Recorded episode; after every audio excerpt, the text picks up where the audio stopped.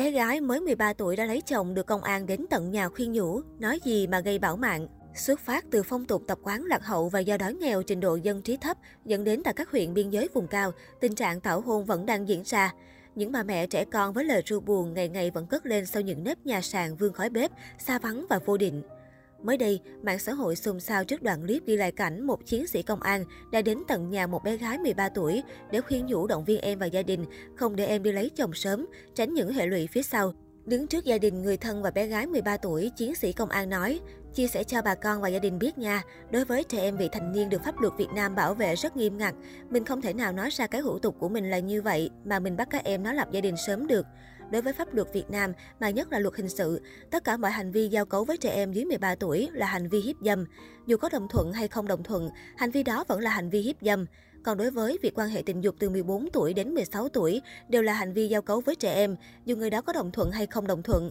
Và hiện nay, gia đình tổ chức như thế này là gia đình đang vi phạm. Bây giờ em nó chưa đủ 13 tuổi, chưa đủ 16 tuổi mà bà con đã cho đi lấy chồng. Tuy nhiên, khi người dân cho rằng đó là do hai đứa tự do thì chiến sĩ công an điềm tĩnh giải thích. Không ạ, à, đây không phải là tự do hay không. Pháp luật người ta đã quy định như vậy rồi. Tôi nói với bà con như này này, tại sao pháp luật là quy định phụ nữ phải 18 tuổi? Bởi về thể chất của người phụ nữ, đến tuổi đó mới đủ tuổi để sinh nở. Bây giờ em này nó còn nhỏ, nó mang bầu bì, thai nhi nó có khỏe khoắn không? Em nó có khỏe khoắn không? Ngay sau khi đoạn clip được đăng tải đã thu hút sự quan tâm rất lớn của cộng đồng mạng.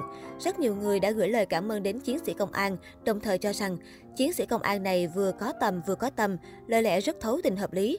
Được biết, mặc dù đã có nhiều giải pháp phòng chống nạn tảo hôn, nhưng xem ra hiệu quả chưa được như mong đợi ở các tỉnh vùng cao vì hiểu biết của người dân còn hạn hẹp.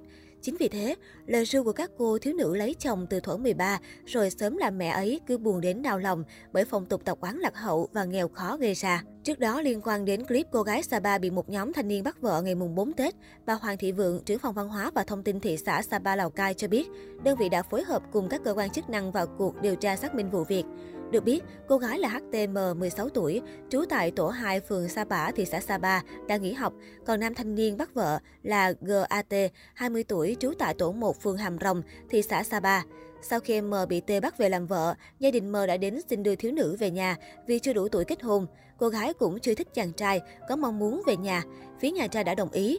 Nam thanh niên đi chơi xuân thấy cô gái xinh xắn nên kéo về làm vợ, chứ cả hai không có quan hệ yêu đương. Bà Vượng nói và cho biết thêm.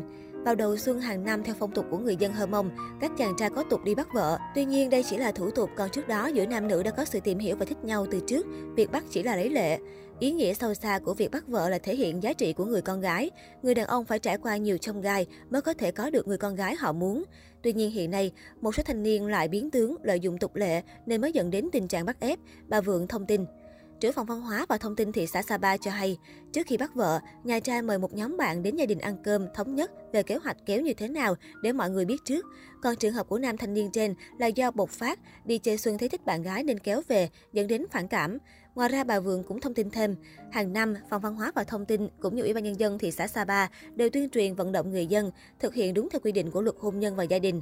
Tuy nhiên, do phong tục bắt vợ là truyền thống lâu đời của dân tộc Hơ Mông, nên những việc xảy ra bộc phát, đơn vị không kiểm soát hết được. Trước đó, trên mạng xã hội lan truyền đoạn clip, cô gái bị nhóm thanh niên 5-7 người túm chặt, đòi bắt về làm vợ. Dù ra sức kháng cự, thiếu nữ vẫn bị đưa lên xe ô tô.